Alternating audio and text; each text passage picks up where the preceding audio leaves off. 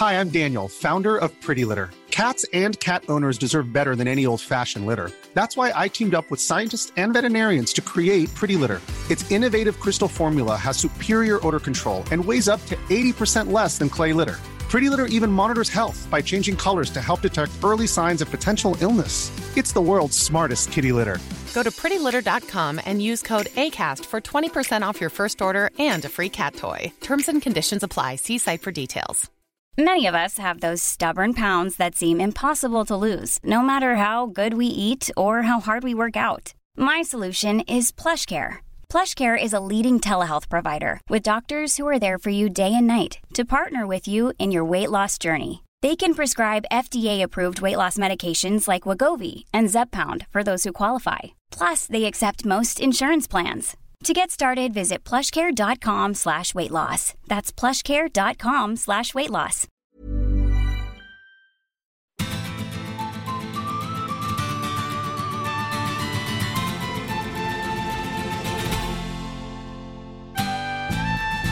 Dette er Håndballbanden. En podkast fra Viasport. Med Daniel Høglund og Frode Skeie.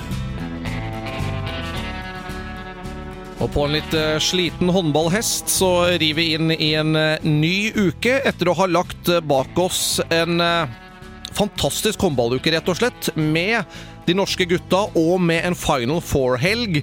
Og eh, Frode Skeie, det har vært mye som har gledet eh, håndballhjertene våre. Ja, utvilsomt. Det var jo en forrykende match av Norge i fullsatt Spektrum, herrelandslaget da som slo regjerende verdensmester Frankrike og fikk da på en måte en liten revansj for uh, finaletapet hvor Norge tok et uh, fantastisk sølv. Så det var en herlig match. Og så var det jo uh, Final Four, da. Med tre norske jenter i, uh, i vinden og i hovedrollene. Camilla Herrem for Vardar og Ove Grimsbø og Nora Mørk for Gyør og Gyør. De trakk jo det lengste strået Mm. Revansj fra tapet i finalen i fjor og ble nå Champions League-mestere 2017. Ja, Vi har mye å eh, prate om. Det med mer. Bare minne om at vi er en ukentlig podkast som har som mål å komme ut hver eneste mandag. Og vi har faktisk klart det frem til nå. Det er en stor prestasjon, syns jeg. Frode Skeie er med på eh, telefon. Det samme er selveste Gunnar Pettersen. Hei, Gunnar. Hei, hei. Du, vi har jo vært på tur i Frankrike sammen, vi. Ja, det er vi. Ja. Det var hyggelig, det. Det var veldig hyggelig. Du ble ikke stoppa i tollen heller. Nei, det gikk bra. Det gikk så vidt. Ja. Ja, men Det er veldig bra. Vi skal, eh, vi skal starte med håndballgutta, men eh, la oss aller først eh, bare minne om at du finner oss på Acast og på iTunes. Og har du lyst til å legge inn en liten anmeldelse eller noen stjerner på, på iTunes, er det bare hyggelig. Jo, jo flere som gjør det, eh, jo mer kjent blir håndballbanden der ute. I tillegg så kan du alltid skrive til meg eh, på Viasat Daniel på Twitter hvis du har eh, tilbakemeldinger eller temaer eller nyheter vi bør snakke om i kommende episoder. Men uka vi har lagt bak oss, har inneholdt eh, eh, to kamper mot vår finalemotstander i VM. Verdensmesterne Frankrike. Det startet jo da forrykende i Oslo Spektrum eh, med en femmålsseier. Sander Sagosen som skårer 13 mål. Eh, Gunnar, eh, vi har jo snakket en del om det siden vi da var i Frankrike og sendte der, men vi må bare ta det igjen. Hva var det som imponerte oss mest da i den seieren på, på onsdag? ja, det var jo først og fremst uh, annenomgangen, som han vinner uh, 23-19. Skåret 23 mål eh, på én omgang mot regjerende mester eh, Frankrike, som har vunnet det som er, av, som er å vinne på, på herresida i internasjonal håndball. Det, det tror jeg ikke noen andre nasjoner har eh, klart noen gang. Det var spørs om det kommer til å, å gjenta seg. Så Det imponerte meg mest. 23 mål, og, og gjennom et tempo som var helt uh, fantastisk. Ja, Vi har jo sett en, en, en del klipp av det. Altså, Frankrike rakk jo ikke hjem etter egne skåringer en gang, fordi Norge kjørte så, eh, så, så, så, så høyt tempo der. Ja, Det er jo det de liker som best, å, å kjøre tempo. og er jo det laget i verden som er, som er best på det, spesielt de eh, raske avkasta. De løp rett og slett de franske uh, verdensenerne i seng. Ble du litt sliten omtrent av å se på der, Frode, i sofaen? Det gikk jo såpass fort. Bjarte sa vel at vi, når vi kjører det tempoet der, så er vi best i verden på det. Ja, det er jeg helt enig med Gunnar og med Bjarte sånn sett. Altså, særlig de raske avkastene og, og den type turbohåndball. Det går veldig fort fra, fra ballvinn i, i egen forsvarssone og eh, framover til de har fått en avslutning. Så det er jo rett og slett imponerende. Uh, men det er klart, jeg, jeg lar meg jo begeistre av Sander Sagosen. Altså, måten han uh, fremstår på i kamp til kamp. Eh, han er fortsatt ikke veldig gammel. Eh, jeg, jeg syns han er imponerende. og det er klart Der har vi fått nå en spiller som er og har muligheter til å bli en, en verdens ener, eh, virkelig. I tillegg til alt det andre, det kollektive og det tempoet som dere snakker om, og en Bergerud bak der som tar steg hele tiden. Så nei, det er spennende med gutta nå i, i mesterskapene som kommer, å følge de. Noe av det som imponerer aller mest med Sander Sagosen, er jo eh, alt han kan. Altså, han er jo så komplett. Altså, han er jo en playmaker av rang. Altså, hvor mange baller er det ikke som går til strek fra han? Hvor mange skåringer er det ikke han som setter i gang og set, setter opp systemene? Eh, hvor mange hurtige ankomster er det ikke han som står for? Og hvor mange flotte skudd er det ikke han som lager? Hvor mange sjumetere er det ikke han som setter? Altså, og returløp, som, eh, som, som vi har sett eksempler på også, hvor han helhjerta løper hjem. altså lista er så lang da, over ting han gjør, at du kan nesten krysse av alle boksene det er mulig å krysse av for en håndballspiller? Ja, altså, Han minner meg jo om en ung Karabatic, klart Karabatic hadde jo en enorm fysikk allerede når han var 19 år. Eh, og var med å vinne da Champions League for Montpellier. Uh, så er kanskje Sagåsen enda litt mer spektakulær i gollene han lager. Men de, det jeg syns kjennetegner begge, er det du er inne på, Daniel. De er veldig komplette. Og så er de utrolig effektive i spillet sitt. Og så har jo Gunnar Sander ser ut til å ha Ja, du kan jo si det du ville si først, Gunnar. Ja, det som imponerer meg mest, og som vi sa litt uh, under sendinga, det er som ung så lærer du deg teknikker. Altså Treneren er opptatt på å, å lære bort uh, ulike teknikker. Uh, og så er utfordringa da når skal jeg velge hvilken teknikk. Mm. Og, og, det er de valgene han gjør. Altså Han er allerede uh, i spillestilen i slutten av 20-åra, 20 begynnelsen av 30-åra. Han, han, gjør stort sett rette valg hele tida. Skal jeg skyte, skal jeg spille strek, skal jeg vende tilbake til uh, venstrekant, skal jeg spille diagonalt over til høyrekant, eller skal jeg spille en av side, sidebekkene. Han er utrolig god til det, og usedvanlig langt framme i forhold til at han kun er, eh, er 21 år. Det, det, imponerer meg. Og I tillegg det som Frode sier, at han tar de der returløpa, altså de som skårer mye mål. Det er ikke ofte å se at de er i raskest tilbake, men er faktisk også førstemann hjem. Og Så har han hatt litt å gå på forsvarsmessig, men der eh, så vi disse to eh, kampene, og kanskje spesielt i den siste, syns jeg, hvor han eh, holder veldig høyt nivå også der. Så han er i ferd med å bli en komplett spiller, og etter mitt skjønn så kommer han til å bli en verdensener, hvis ikke han allerede Han er jo oppi der allerede. Og tenk deg da når han kommer til PSG, hvis vi sier at det er litt minus med forsvarsspillet, så får han altså kanskje verdens beste høyretor gjennom tidene, Staffan Olsson, som en av læremesterne. Han får en av de mest meritterte trenerne i Sauda Rosic, og så skal han da stå på hver trening sammen med kanskje tre av de beste forsvarsspillerne i verden i, i brødrene Karabatic og Møllergård Jensen. Så det er klart at vi har Ja, det, det skal bli artig. Det skal bli bra for Norge. Og han har jo, Du nevnte litt på fysikken, Frode, men han i forhold til Karabatic da, men det er ikke noe tvil om at uh, den Sander Sagosen som vi så f.eks. i EM for ett år siden, han var større i VM i år. Og jeg syns han jammen meg har blitt større jeg, bare på de, på de månedene fram nå til mai. Ja, utvilsomt. Det handlet mer om uh, Karabatic når han var 19 år. Altså den sammenligningen min der. For det, Sander han har uh, lagt kilo og muskelstyrke uten å miste noe særlig av sin eksplosivitet til den kroppen i de to åra han har vært i, i, i Aalborg. Så ja, ja, han, han, han blir større. Uh, det, men det er jo også litt sånn fascinerende sånn når man jobber i trenergeskjeft. at uh, Du skal bli større, du skal få på deg muskler, men det er viktig å ivareta eller beholde eksplosivitet og, og, de styrkene som du hadde når du var litt lettere. og Det ser ut til at uh, at han har klart veldig bra. Så går vi jo da uh, på et tap i Frankrike, et firemålstap. Uh, underveis der så, så, så, så det nesten ut som Frankrike skulle dra ifra. Det kunne bli styggere, og det sier jo litt om moralen i dette laget at vi faktisk uh, kommer oss inn igjen i kampen. Og det er et par nøkkelsituasjoner. Det er en trikk fra Espen Lie Hansen som, hvor vi faktisk var med igjen i matchen, men hvor vi misser. Så, så, alt i alt, hvis vi skal oppsummere den bortekampen hvor vi var på tur i Frankrike, Gunnar? Ja, Det er en kamp uh, som viste nok en gang at uh, det er gode holdninger i det laget der. Uh, det er mange norske landslag som hadde, når det begynte å gå litt gærent, som, som hadde endt opp med åtte-ti eller mer minus. De klarer å stoppe det og gjøre kamp ut av det igjen.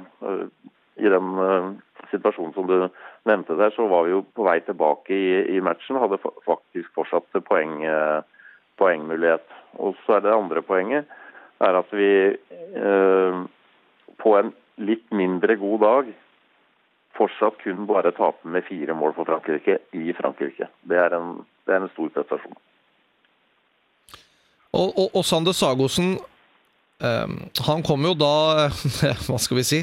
Han, han, land, han lander jo på, på, på, beina igjen hvis han var litt høyt oppe etter hjemmekampen. fordi han får jo en langt vanskeligere match i, i Frankrike. Frode, Frode, hva, hva, skyldes det?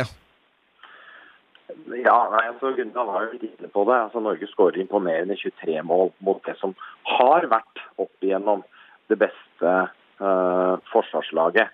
Uh, Syns jo jeg at Frankrike ikke har den samme energien i sitt forsvarsspill. I hvert fall ikke i kampen i Spektrum. Uh, det er en kombinasjon av at Norge er fryktelig gode med voldsomt tempo og et fransk lag som kanskje ikke er helt klare for match. Og så ser du at uh, de 23 målene vi da slipper inn på en omgang, det skal ikke la seg repetere. og Så skrur de til bakover. Så er intensiteten, fotarbeid, energien. eh, en Omeier som skal avslutte sin karriere som verdens mest meritterte, største og beste håndballspiller, i hvert fall målvakt, gjennom tidene. Og De skrur litt til, og de skal liksom ikke la dette norske laget da Eh, slå dem en gang til på hjemmebane. Eh, og da, da, blir det litt vanskeligere. Det blir litt mer trøkk. Omeyer tar del mer, mer baller. Eh, så det, det, blir jo ikke bare at Norge ikke kommer helt opp, det er også Frankrike som nekter Norge lite grann da, å, å, komme opp på det spillet og det nivået som de hadde da i Spektrum. Men du nevnte litt på det, Gunnar. Og la oss eh, la, la meg spørre dere begge to. Vi kan begynne med deg, Pettersen. Er det noen tvil om at Sander Sagosen kommer til å bli verdens beste håndballspiller? Ja, svaret blir sikkert etterkommet om noen år. Men eh, ja, sånn som utviklingen har vært nå, han har tatt alle nivåer eh, gjennom klubbskiftene sine. Eh, gikk til Haslum, tok eh, nivået der kjapt. Aalborg tar det kjapt. Innimellom her var det landslag som 18-åring eh, styrer første timeout eh, i sin første landskamp.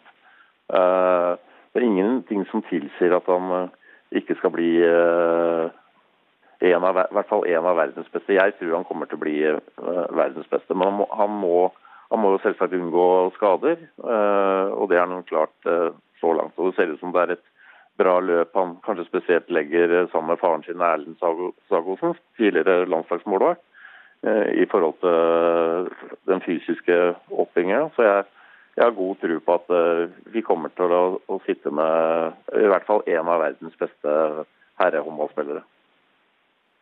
Frode? Ja, jeg tror absolutt at han kan bli kåra til det. Jeg har nevnt det for noen år siden også, så, så må slå på det. Jeg er enig med Gunnar når det gjelder dette med skade. for Uh, håndballen, ikke bare for, for uh, menn, også for kvinner, er jo veldig skadeutsatt, selvfølgelig. Uh, men i så måte valgene vært bra. Altså Aalborg, dansk liga, fin, myk overgang. Vi så Børge Lund var innom samme stasjon før han gikk da til Northorn, også til, til Kiel. Kommer Sander da til PSG, hvor det er vanvittig mange veldig gode spillere. En liga som begynner å bli veldig, veldig bra men fortsatt har eh, noen sånne hva skal vi si, venstrehåndskamper hvor man kan ta det litt piano, og det kan rulleres godt på. Så istedenfor å smelle til i, i Kiel, sånn som Nilsson og Bilik da, f.eks. i Bundesliga hvor det er tøft hele tida, så reduserer jo han litt faren for uh, i hvert fall overbelastning og, og det trøkket som veldig mange herrespillere som er i Champions League får.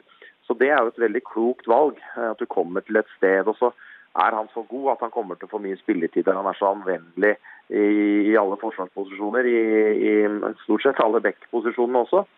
Så, så det, det, kan vi være med på sørge for at han ikke får det trøkket og får disse skadene. Så hvis han, ikke, hvis han unngår det, så tror jeg absolutt at han kan bli det i løpet av de neste årene. Det er jeg nesten helt sikker på.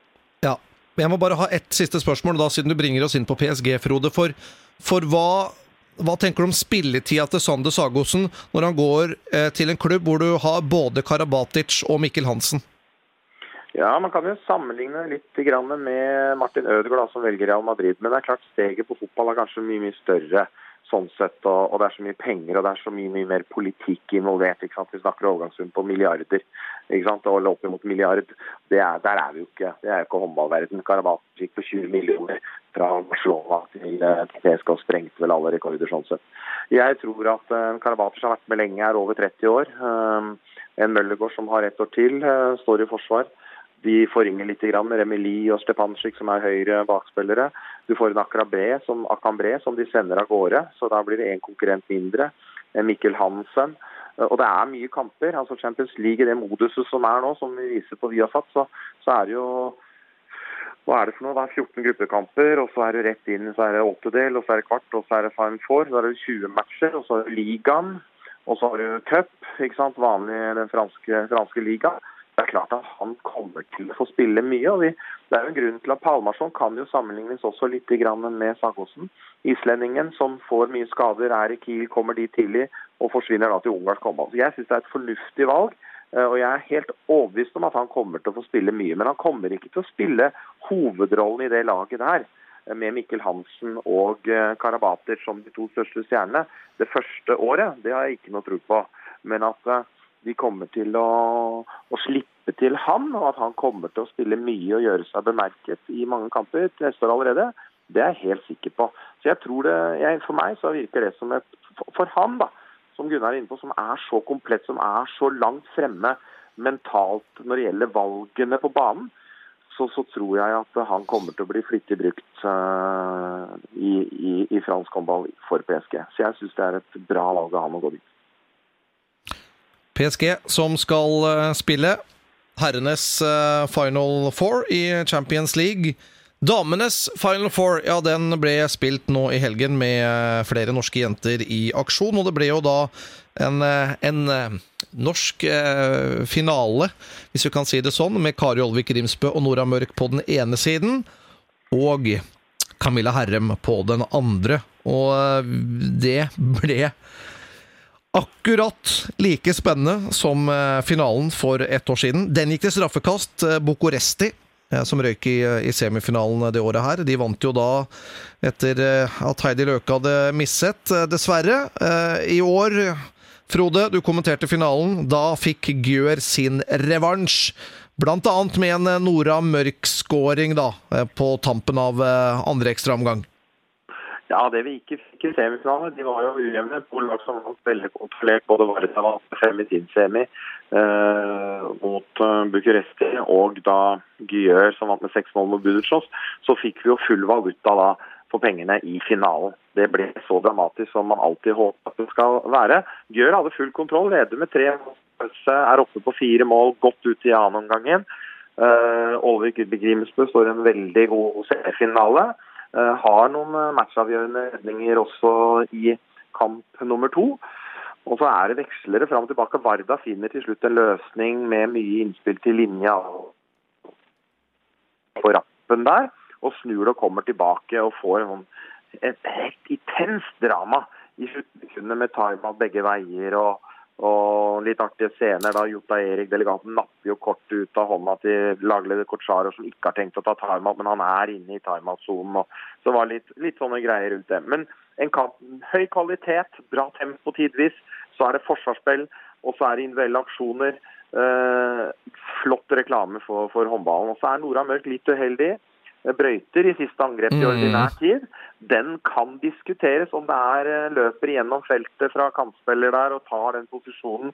Eh, Men uansett, dommerne blåser den eh, blåser i hvert fall brøyt imot. Og så er det en situasjon helt på tampen hvor Tomori river Lekic litt over ende der, som det har vært litt reaksjoner på. Jeg syns dommerne fomler veldig med å, å, å dra inn tida og stoppere, så der mister vel Vardar en mulighet. Og så ut med et eh, frikast i ingenting, og så blir det ekstraganger. Og litt det samme der. Gyør kommer foran med tre og har litt kontroll på det. Og Så får da Vardar et par kjappe utligninger rett inn i den første, for det er jo to ganger fem minutter man spiller. Og så er det kjempespennende hele veien.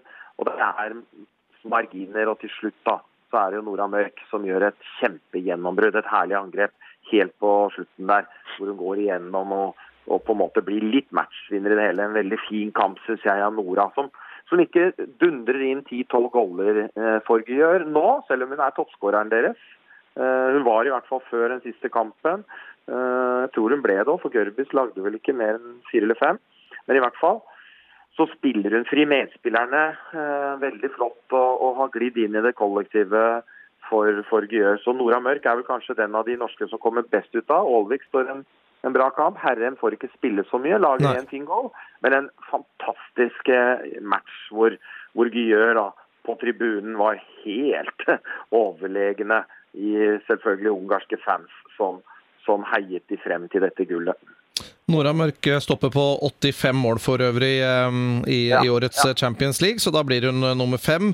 Slått av Niagu og Bulatovic på 90, Isabel Guldén på 92 og eh, Andrea Penisic på 98 blir årets toppskårer i, i, i Champions League. Eh, eh, hva, hva tenker du om Nora Mørks prestasjoner i finalen, eh, Gunnar?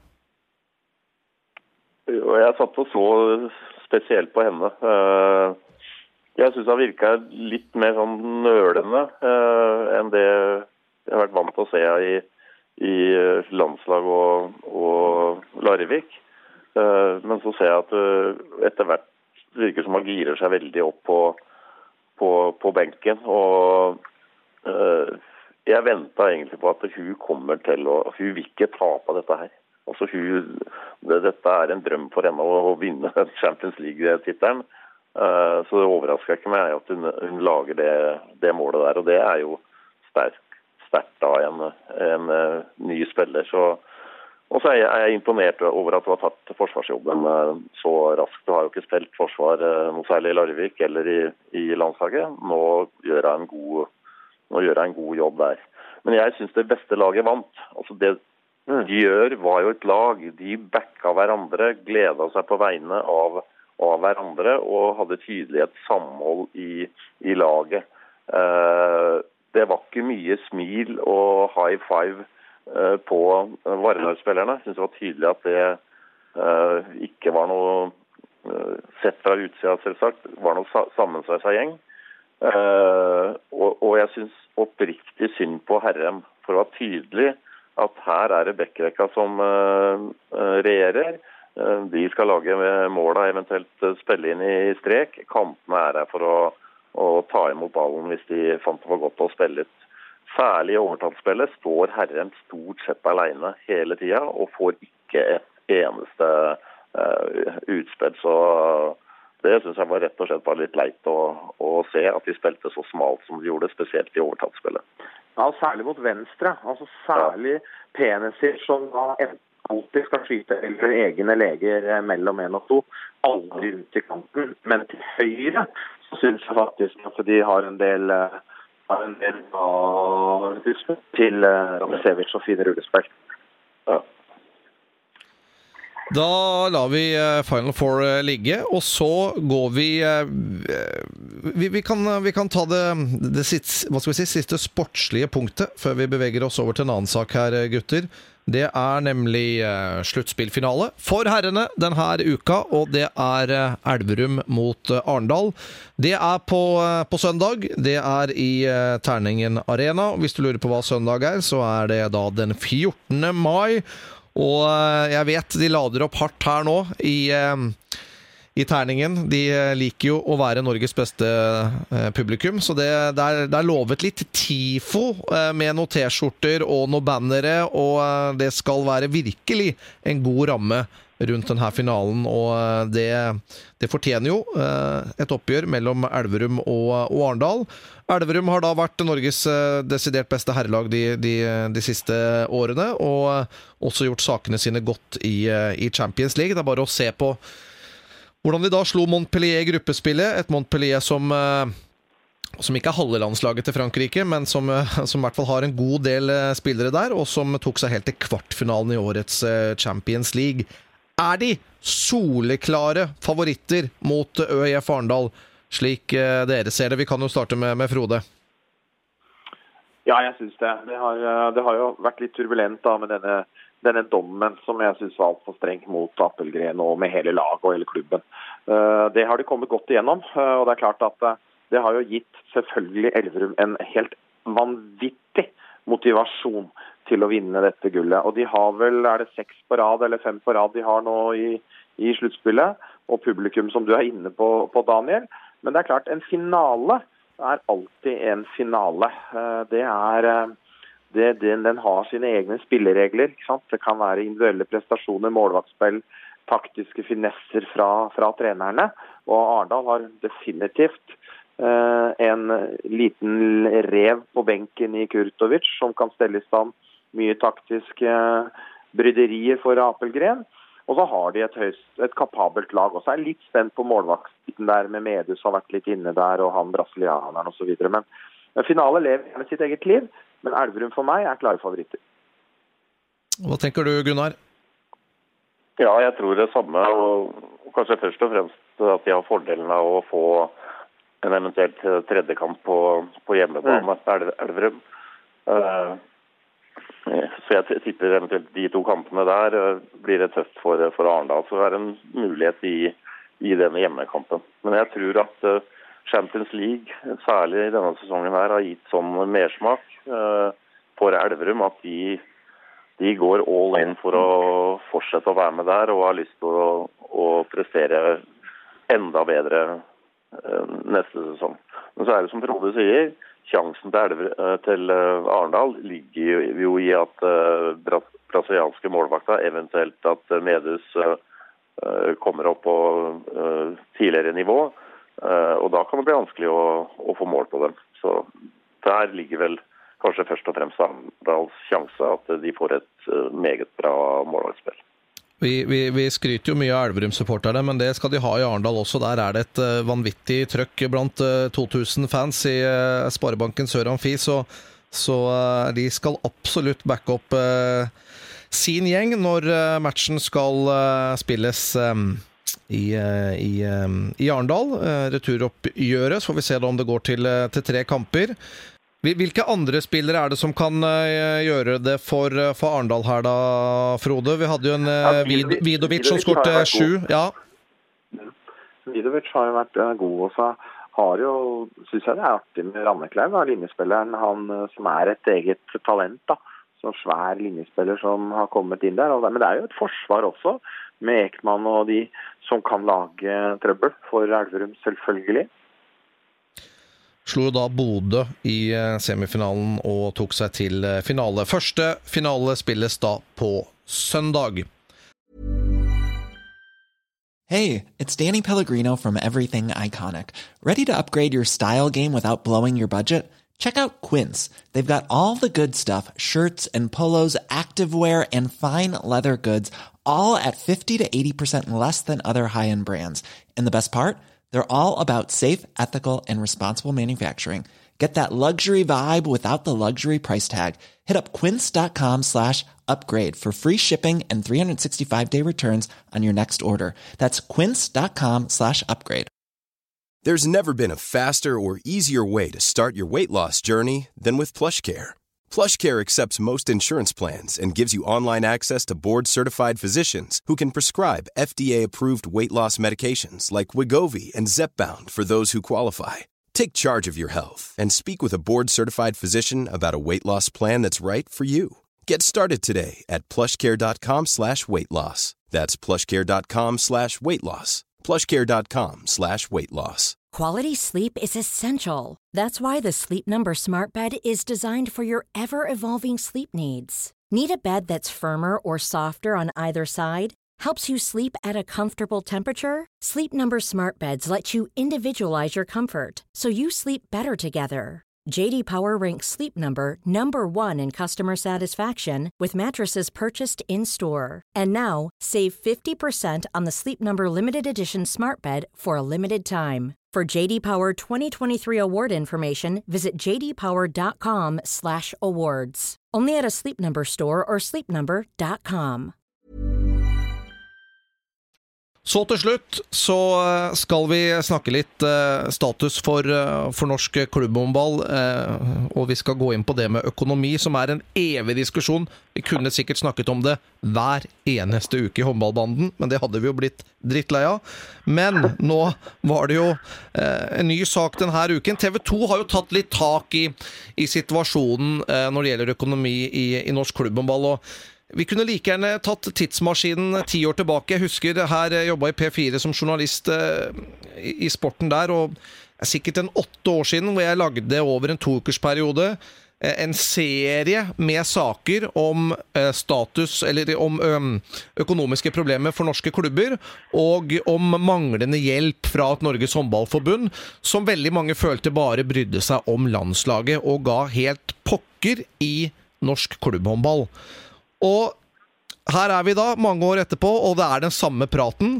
Eh, Halden har gått konkurs og røket ut og måtte trekke laget midtveis i sesongen. Eh, vi hadde Nordstrand forrige sesong, og nå eh, er det altså Glassverket som eh, overlevde, kom seg gjennom denne sesongen på mirakuløst vis etter underslag i klubben.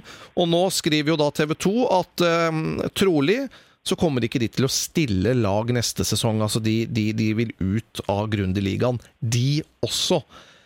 Hva tenker vi? Tre klubber, altså, på eh, et, et år eller to, eh, som da forsvinner fra norsk topphåndball.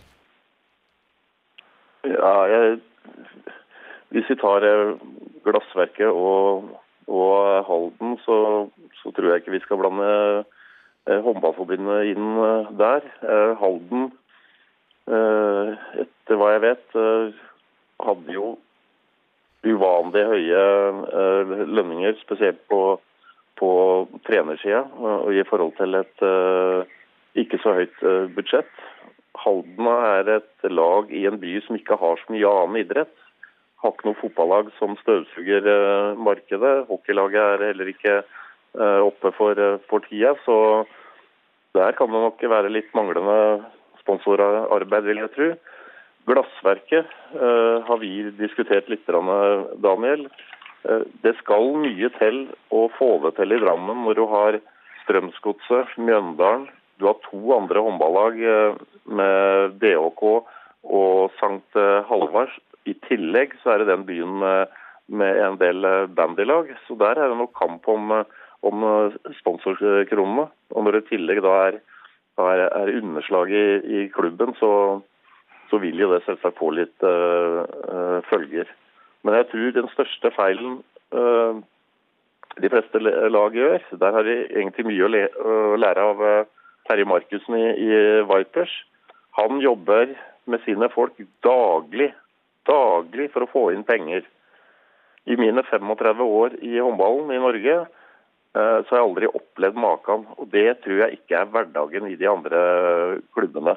Det må ikke bli basert på skippertak. Nå må vi få inn noen eh, kroner og tro at folk eh, gir bort de uten å få noe særlig igjen. Det må jobbes dag ut og dag inn. Så vil det nok bli bedre i de fleste norske håndballklubber også. Betyr, det var nå min mening. Ja, betyr, betyr, betyr det da, Gunnar, at eh, det er ingenting Norges håndballforbund kan gjøre for å bedre klubbøkonomien i Norge? Du mener at det er klubbenes ene og alene eh, deres ansvar? Vi må starte der. Det må jobbes bedre i norske klubber. Det, det er min helt klare oppfatning. Og så har jeg vel vært i en situasjon hvor, hvor det har vært e-cup, at man har kunnet eh, ønske seg noe større eh, støtte. For det er klart at E-cupen Det er jo flere norske lag som har trukket seg fra E-cup fordi det er så dyrt. En runde koster fort, eh, fort 100 000. Og er du da i, i Champions League, som da Glassverket var i, i, i år, så får du da tre, altså minimum tre bortekamper. Og så har du noe kvalik i, forkant av det. Nå hadde jo det på hjemmebane, men, men uh, da går det noen hundre tusen uh, bort der i en allerede litt slunken kasse. Så støtteordninger der har det vært uh, har man i hvert fall tidligere ønska kunne blitt litt mer. Hvor høyt det er nå, det vet jeg ikke, men jeg, jeg tipper at det, der er det kanskje litt å gå på. Den daglige driften ellers, forbundet med cup- og seriekamper, så, så mener jeg fortsatt at de der får de feie for egen dør. Men, men bunner det ikke ut mm. i, en, i, en, mangel på stor nok interesse rundt norsk klubb og ball? På, nå, nå, er det jo damesiden vi er inne på her nå, da, siden vi, disse klubbene vi har nevnt her. men, men Altså, selv Larvik, da, som Norges lokomotiv i, i, i, Champions League og her hjemme, ikke får det til. Her må spillere nå snart jobbe ved siden av. Lønningene går ned. Men ikke, de tjener ikke penger på publikum, verken i, på hjemmekampene eller i Champions League. Vi har vært på Glassverket, det var ikke akkurat fullsatt i Drammenshallen, så om det er et plussprosjekt altså, Hvordan skal du forvente at sponsorene skal være med når du ikke har TV-tid, når du knapt har mennesker i arenaen, du har ikke noe billettinntekter? altså er det ikke der det bunner i? At trøkket rundt norsk klubbhåndball rett og slett ikke er stort nok når det gjelder interessen? Ja, men skal, Hvis du tar damesida da, igjen kontra kontra herresida. Det norske herrelaget har ikke tatt titler. Det er først de to siste mesterskapene man har spilt om medaljer.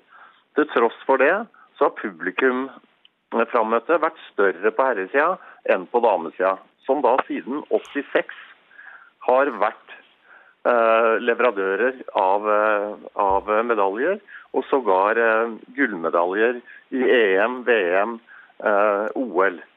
Så de, klubbene har hatt et fantastisk prosjekt med landslaget. Og har hatt spillere i Norge, i sine lag, og har ikke klart å selge det. Mens herresida, som ikke har hatt disse profilene, de har klart å få folk på arenaene. Så her må det ha gjort en, en, dårlig jobb. Og For å igjen ta eh, Vipers, da. Når det er 1700 mennesker og fullsatt hall der nede, så kommer ikke de uten at det jobbes iherdig for å få de til hallen. Det gjøres en grundig jobb for å få folk til den hallen. Det har jeg ikke opplevd i noen andre klubber jeg har vært. De forventer fordi det går så bra at nå kommer folk. Det gjør ikke. Det må jobbes for å få folk inn. Det er ikke noe tvil om at det er klubbene som har ansvar for sine egne budsjetter og sine egne regnskap og sin egen økonomi. Og det er jo de som må jobbe i det daglige. Det er andre lag også som klarer å få folk i hall. Vi har sett et uh, Bodø-lag som har på mange måter tatt det litt selv med storm, jobber med mange unge talenter og, og fylt, fylt hallen, men de har vel også nedadgående uh, tall. Men det er klart for meg er det veldig viktig å skille mellom breddehåndball. Altså det, det går veldig bra i mange mange breddeklubber som jobber på mindre budsjetter, og det er stor og høy aktivitet. Mange lag i seriespill, mange unge eh, barn og ungdom som driver idrett. Og så snakker vi da om toppen, altså ansiktet utad, topphåndball. Hvor vi da har en egen organisasjon, Norsk Topphåndball, som skal forvare de interessene. Og Det er ikke noe tvil om at forbundet og topphåndball har et mye større ansvar for å tilrettelegge for at eh, det er sunnere og bedre drift, og at det er lettere vilkår for toppklubbene. Vi har på Bekkelagshøgda to av de største klubbene på kvinnesiden gjennom tidene, Bekkelaget og Nordstrand. Nordstrand måtte trekke seg i fjor. Da var eh, på elitesiden. De har riktignok startet opp igjen i nå er det vel i tredjedivisjon eller noe sånt. Eh, Bekkelaget er nå nede i andredivisjon, så det er ikke noe tvil om at situasjonen når det gjelder damesida er grusom. Vi har et Byåsen-lag også som har satset i veldig veldig mange år. Nå har de begynt å få et veldig fint lag med masse unge talenter og unge jenter som kommer opp. Utfordringen er at forbundet må ta et mye større ansvar for å sørge for at ikke TV-rettighetene blir gitt bort. Altså de, de, har en prislapp på null kroner. Altså det er en kostnad med å produsere. I fotball så selges Eliteserien for 2,4 milliarder. I Norge er en null. Og så har du publikumsbiten. Alle vet, som driver klubbdrift, at hvis ikke du kommer deg opp i en ja, si en 600-700 tilskuere, så tjener du ikke penger. Du kan tjene 40 000 på en kamp hvis du da har 11 kamper. Hjemmekamper så snakker vi 440 000 kroner. Du kan ikke drive topphåndball og tro at du skal kjempe med PSG da, som får 120 eh, millioner av Sheikh El Kelaifi direkte på bok. Så det er klart at eh, situasjonen for topphåndball den er prekær. Nå ramler lagene av, den ene etter den andre. Problemet nå er at folk vil kanskje ikke sitte i styrer. Det er vanskelig å være daglig leder. Det er tøffe arbeidsvilkår. Det må gjøres mye mer for å hjelpe klubbene gjennom klubbutviklingsprogram. Noe har man, eh, men jeg må si, i min, så har jeg jobbet såpass lenge med topphåndball, så er det lite man har vært med på annet enn noen, kanskje noen dager ledermøter. Det er problemer rundt GTT. Det er vanskelig for publikum å vite når det er kamper. Det burde vært gjort mye mer overordnet fra forbundet å ta ansvar for å bare markedsføre, bygge profilene, få de største stjernene på alt av TV-programmer i avisene. Sørge for at eh, den kommunikasjonen og den, den å bygge det produktet, klubbhåndballen, elitehåndballen, på en mye mye bedre måte enn det som gjøres i dag. Her må andre danse enn klubbene, syns jeg. Og da har man da denne sumo-greiene hvor man driver og har betalt. Nå er det borte. Nå har man bygd opp et håndball. Ja, i hvilken grad fungerer det? Eh, her betaler klubbene penger. Og så er det e-cup som Gunnar er inne på. Så det er ikke noe tvil om at, at hvis vi skal fortsette å levere gode spillere til landslagene, så, så, må det gjøres større grep for å løfte klubbhåndballen fra det overordna nivået. eh, interesseorganisasjonen av Norges Håndballforbund, som faktisk har som én jobb, og det er å serve sine medlemmer, og det er klubbene. Eh, du nevnte TV-penger. Mm. Null kroner. Hadde det ikke vært for at Møbelringen Cup og Golden League og eh, kvalikkampene for landslaget på hjemmebane lå i den pakka, så er jeg litt usikker på om noen i det hele tatt hadde kjøpt det. Nå er det hos Eurosport, og de sender én kamp i uka. Men, men jeg tror, øh, hvis jeg skal snakke, snakke ut fra TV-selskapsperspektiv, at de rettighetene er kjøpt fordi de vet de får en Møbelringen Cup. De får turneringer før, før, eh, før, gutta og jentene skal ut i mesterskap. De rater veldig godt, særlig de turneringene som ligger uka før, eller to uker før, eller når det er, som er den siste turneringen før mesterskap. Og du har kvalifiseringskamper, f.eks. sånn som eh, Max da viste eh, viste kampen i Spektrum nå, har rettigheter av alt av landslagshåndball som skjer i Norge. Problemet da, Frode, er jo at det er jo ikke noe penger å hente. Det er jo ingen TV-kanaler som er interessert i å betale ei krone, fordi at ratinga er rett og slett per dags dato så elendig hvis du viser en norsk klubbenball på TV at det rett og slett ikke lar seg forsvare. Og hvis det skal bli enda mer TV-teknisk, og det er ikke noe hemmelighet, det vil jeg tro, er at det er et selskap fra Øst-Europa som, som leies inn eh, som kjører til Norge, eller som har et eller annet utstyr i Norge, eh, som, som, produserer de kampene. For det er for dyrt å i det hele tatt la et norsk TV-selskap produsere kampene for Eurosport. Fordi at det koster istedenfor 140 000, så koster det 70 000 å produsere. Så lite verdt eh, er altså norsk klubbhåndball akkurat i øyeblikket. Ja, og da nytter det ikke å syte over det, men man må jo forsøke å bygge produktet. Det må gjøres mer, som Gunnar var inne på. Terje Markussen, som jeg har hatt en glede av å prate med flere ganger. Fantastisk driftig kar. Det er bare å se til hva Bjørkman får til på Elverum. Det må jobbes selvfølgelig sånn også fra forbundet, også fra topphåndballen hver eneste dag for å på en måte løfte produktet. Og Det er ikke noe tvil om at vi har en utfordring når det gjelder at så fort vi får opp en stjerne, Sander Sagosen, 19 år, så forsvinner de ut av det til Danmark. Torbjørn Bergerud kunne vært en profil, er en profil, forsvinner til Sverige. Eh, og så til Danmark. Cup kunne bli en profil. Er i Haslum med en liten sving, og så er han i Gommersvart, og så så videre. De forsvinner ut. Så ligaen blir jo yngre og yngre og yngre. Du rekker jo på en måte ikke da å få se alle disse stjernene heller. Det er også en utfordring vi har. Men det handler ikke nødvendigvis om spillerne. Det handler jo om at klubbene klarer jo ikke å å lønne dem, klarer ikke å legge til rette, slik Larvik har gjort i en årrekke og beholdt mange av sine største landslagsstjerner. Fordi de har klart å bygge en god klubbdrift over tid. Ehm, så det er klart at produktet må løftes, det er ingen tvil om. Og Det handler om som jeg sa i sted også, det handler om en terminliste hvor det kommer eh, avbrekk, hvor det er lenge mellom kampene. Det er litt uoversiktlig. Det vet jeg at forbundet har gjort en del med. Jeg har selv sittet i møter for mange år siden hvor man så på hva man kunne gjøre. Så, så, det er jo en helhet, og vi toucher jo bare noen punkter. Og det er mange mange flere punkter som jeg vet at klubbene er opptatt av i det daglige, som ikke blir tatt tak i. Gunnar, du sa at det er ikke forbundets ansvar, det er, det er klubbene. Men, men, er det ikke forbundets ansvar å lage produktet norsk topphåndball så interessant eh, og så lekkert i både markedsføring, i kommunikasjon, i noen veivalg som de mener at norsk håndball skal ha? For eksempel, altså, at, jeg kan ikke si at du kan tvinge klubbene til, til, til å holde de store stjernene, men i norsk håndball, også fra forbundsnivå, så har det jo vært uttalt at jo tidligere norske spillere kommer seg ut av landet, jo bedre er det det? Fordi at Norges håndballforbund har et ekstremt landslagsfokus? Jo, øh, det, det, har de. Men det er jo i de fleste idretter så er jo det ansiktet utad og på en måte eh, lokomotivet. Så det jeg, jeg, jeg, tror vi skal være glad for at de har hatt det landslagsfokuset. Eh, og så kan vi kanskje si at vi kan få, få enda mer fokus på, på klubbhåndballen. Eh, og Jeg er ikke i tvil om at det, det, jobbes nok for å få til det, men, men mitt argument da er at det, og min erfaring er at det, det, er uendelig mye å gå på i klubbene. Så start nå der, da. Så tror jeg jo denne uh, hjelpa vil, vil komme etter hvert. Men nå er det så mange som sliter, og også mye pga. At, det, at det jobbes for uh, tilfeldig. Uh, og jeg ser også at det, jeg skjønner at folk ikke vil, vil eh, kjøpe et produkt som, som ikke så mange vi, vi ser på, på, på TV. Det sier seg sjøl. I Danmark så hadde man jo for noen år tilbake så hadde man jo en TV-avtale som var helt, helt fantastisk. Altså Klubbene fikk vel det, dette vet jo sikkert du bedre enn meg, Frode, men de fikk vel opp mot en, en million hver. Mm. Så forsvant det.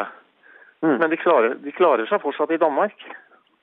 Ja, de har jo hatt litt utfordringer der òg, men, men, men, men, ja. og eh, ja, Skulle du si noe, Frode? Utfordringen, ja, utfordringen rundt klubbdrift er jo jeg er helt enig med Gunnar. Det er klart at mange har mye å gå på hva man skal jobbe med. Men for å svare litt av klubbene, da. Så, så sitter det stor, stor gjennomstrømning av styrene. Det gjelder jo frivilligheten som generelt, eh, hvis du ser på Norges idrettsforbund-tall også. Det har jo liksom ligget på Nå kan man arrestere meg på dette, da. Eh, det blir man jo nesten nå. 1,7 år eller hva man sitter, og man ser også daglig leder forsvinner inn og ut stort sett de fleste klubbene. Uh, og det er, det er Mine kjepphester har alltid vært spillerutvikling, andelsutvikling og også her organisasjonsutvikling. Og det sitter gjerne en person, kanskje halvannen, som sitter og har da 1000 oppgaver. Uh, og du har veldig lite, du, du, har egentlig ikke penger. ikke sant? Det er problem med likviditet hele tiden. Og her kunne man jo operert med noe mer ja, Det kunne vært uh, konsernkredittankegang som NIF har. altså At det er noe penger å hente i de tunge likviditetsperiodene. fordi at det, det forefallende dreper hver, hverdagen din hele tiden. Det er ett element. Et annet element er jo nå når det kommer denne, dette kravet i 19 da, om at du må ha positiv egenkapital, så vil det jo skje noe. Er det modenhet for å på en måte lage lisensierte klubber og si at det koster ti mil å, å, drive, eller fem mil, bare for å ta noen tall, å ha et elitelag. Du må søke om den lisensen, det gjør du i dag. Og da må du ha de pengene. Litt sånn NHL, litt sånn NBA. Og så på en måte har du kun som ligger opp og ned, så du får mer stabilitet til å jobbe der oppe. Jeg har også foreslått at man bør kutte de to øverste divisjonene. Det er ikke spillere nok på herresiden i hvert fall til å kunne ha 24 lag på toppen. Det gjør at lønningene eh, Du betaler for mye for spillere som er helt moderate. Uh, hvis du da hadde kutta ti lag i elite, ti lag i første, så ville du frigjort en 30-40 spillere som kunne gjort at man kunne dempa litt det. Uh, fordi at uh, det er spillerens marked og ikke klubbens marked når det gjelder kjøp og salg da, i tilfelle etterspørselsdynamikken. Jeg tror at man må gjøre sånne type grep hvis man skal kunne løfte. Sånn at det blir som Gunnar sier, klubbene tar tak, de får mer stabilitet og ro til å kunne jobbe.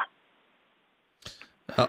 Dette her kunne vi snakke om i evigheter, kjenner jeg. Det, det hadde vært en interessant tanke, for det, eh, det, er jo ingen som tør å nevne det i Norge, fordi vi liker jo vårt system med, med klubber som har tilhørighet til plasser, og man skal rykke opp og ned. Og er du en liten uh, klubb uh, i ei lita bygd, så skal du ha muligheten til å legge ut på et eventyr og rykke helt opp til toppdivisjonen hvis du har den, den rette gruppa. Mens i USA så er jo alt franchise-styrt.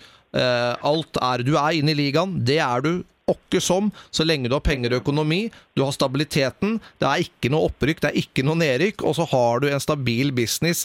Det har vært en interessant tanke om noen sporter i Norge valgte å ta den modellen, og valgte å se på liksom den amerikanske, men, men, eh, ja, det får bli en diskusjon for et annet program, eh, gutter. Vi har bikka, eh, bikka tre kvarter her nå, så jeg tenker at vi sier at det er det. Eh, er det noe vi bør huske å nevne på tampen her, eh, Frode Skeie, inn i den kommende håndballuka? Nei, jeg bare synes en liten artig greie er jo Nå er det jo et EM da i 2018 for herrene i Kroatia. Norge er på full fart dit. Ja. Slår jo Frankrike sammenlagt i de to kampene. Det er jo imponerende. Altså Vi vinner med fem hjemme, taper med fire borte. Så der har vi jo pluss i forhold til Frankrike. Det har heller ikke skjedd så ofte. Jeg vet jo Gunnar har jo Frankrike har liksom ofte vært laget man har slitt litt med. Eh, det er imponerende. Men så ser vi jo da at Bosnia, Makedonia, Montenegro, Serbia, Slovenia og da selvfølgelig Kroatia på hjemmebane. Alle ser ut til å kunne kvalifisere seg, eller i hvert fall med gode muligheter til Kroatia. Så der kan det jo virkelig bli fyr i teltet i det mesterskapet. Det må jeg bare si. Eh, og så ser vi da Dusjebaye som fikk Polen til, til semifinale OL. En fantastisk prestasjon. Bygger helt nytt med unge spillere. Velger å trekke seg etter et krise-EM-kvalik for Polen. Han trakk seg jo nå da i, i mm. går, og trakk seg jo da fra Ungarn. Eh, etter et svakt mesterskap i fjor også. Så det har vært to tøffe landslagsjobber for en av verdens aller aller beste klubbtrenere og en av de beste spillerne gjennom tidene. Så, så må vi bare ta det her nå, fordi nå eh, ja, Hvordan gikk det mellom Litauen og Belgia i går? Har noen fått med seg det? Litauen vant med seks, hvis jeg ikke tar helt feil. Ja, det ble vel okay. noe sånn 33-27 eller et eller annet. Det betyr ja. at de er foran Norge på tabellen, men de skal jo møte Frankrike eh, i, eh, når, når vi møter Belgia. Eh, så da må man regne med at de ryker der. Da er vi A-poeng mot de etter Belgia. Eh, det betyr at det holder for oss å slå de i den siste kvalikkampen. Altså, vi trenger ikke å tenke på innbyrdes der. Eh, da kommer vi til å komme to poeng foran. Ikke sant? Jeg har tenkt riktig nå. Ja, det, dette kommer vi til å, til å, klare. Selv om kanskje utfordringa til Norge uh, har vært uh, å slå de laga som er antatt en del svakere. Mm. Uh, så, så det blir jo en, en, en, ny prøve for de framover. Fordi de kommer til å være favoritter i veldig mange av de kampene de spiller framover. Og være å takle denne rolla der. Men jeg tror jo Belgia og Litauen, det er, det er veldig overkommelig. Mm. Men jeg har også lyst til å si en, en avsluttende ting da, uh, i forhold til talentutvikling. Vi er altså en en nasjon som er utrolig gode på å utvikle talenter. Det har vært en årrekke på, på jentesida, ene etter den andre. Det er ikke så mange år siden at det var en del sentrale landslagsspillere på damesida som ga seg. Og så kom, man, kom Torir Hergersson med, med en haug med småjenter, i hvert fall eh, målt i høyde, eh, og spiller en fantastisk eh, som norske kvinner aldri har gjort eh, tidligere. Og nå har vi fått det samme på, på uh, guttesida, hvor det kommer opp det ene talentet etter det andre. Det var jo en målvakt Severås på, uh, fra Bekkelaget, som nå var tredjemålvakt uh, i, i, disse to kampene, som kanskje blir bedre enn enn noen av de vi har hatt tidligere. Så Håndballforbundet skal i hvert fall ha det, at talentutvikling er ikke noe gærent med. Nei, Nei jeg, vil, jeg, vil, jo gjerne tilskrive det tilbake til klubbene. Ja, Gunnar. Jeg syns det er ja. utrolig mye dyktige trenere. Altså, det er fantastiske frivillige ressurser. Det er foreldretrenere, det er faglærte. Det er eks-spillere som har, kommer tilbake til klubbene sine og legger ned mange hundre timer hver, hvert eneste år. Og det er i alle, alle fylker. Det er i nesten alle byer. Så der der er det jo, ja, forbundet bra, flinke ja. når det gjelder kanskje noen av landslagene på juniorsida, men jeg syns det er utrolig fantastiske ressurser rundt i, i, de, i de, fleste klubber. Mange dyktige trenere. Det syns jeg ja, er, viktig å få fram. Ja, det, det, var bra, gutter. Eh, fordi uh, i alle utfordringene vi har med norsk eh, klubbhåndball, sånn som vi opplever igjen i øyeblikket, så jobbes det altså så utrolig godt, og norsk håndball har på mange måter kanskje aldri sett bedre ut. Altså når det gjelder antall dyktige spillere. Se hvor herrespillerne våre er nå ute i verden. Og det kommer bare flere og flere, og de kommer i større og større klubber. Det er norske jenter sentrale i Champions League. Så norsk håndball, spillemessig, altså, med, altså kvaliteten på spillerne våre, er jo absolutt i den ypperste verdensklasse, og har kanskje aldri vært bedre enn det den er nå. Så det er jo en eh, hyggelig ting å avslutte podkasten på. Ja. Ja, Bra. Amen til det, gutter. bra. Eh, takk for at dere eh, var med. Eh, Frode Skeie, Gunnar Pettersen, eh, takk for at du hørte på. Vi er på plass igjen med en ny utgave av Håndballbanden eh, om en uke. Eller er du treig, så er det bare om eh, noen få dager hvis du hører på denne ganske seint. uansett, takk for følget. husk å abonnere på, abonner på podkasten på iTunes, og gi oss gjerne noen stjerner, så hadde det vært supert. Ha det bra!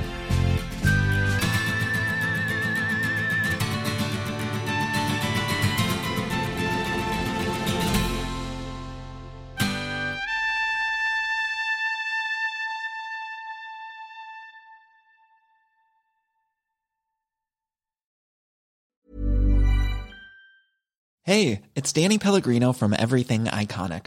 Ready to upgrade your style game without blowing your budget? Check out Quince. They've got all the good stuff shirts and polos, activewear, and fine leather goods, all at 50 to 80% less than other high end brands. And the best part? They're all about safe, ethical, and responsible manufacturing. Get that luxury vibe without the luxury price tag. Hit up quince.com slash upgrade for free shipping and 365 day returns on your next order. That's quince.com slash upgrade.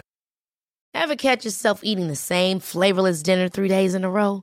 Dreaming of something better? Well, HelloFresh is your guilt free dream come true, baby. It's me, Kiki Palmer. Let's wake up those taste buds with hot, juicy pecan crusted chicken or garlic butter shrimp scampi. Mm. Hello Fresh. Stop dreaming of all the delicious possibilities and dig in at HelloFresh.com. Let's get this dinner party started.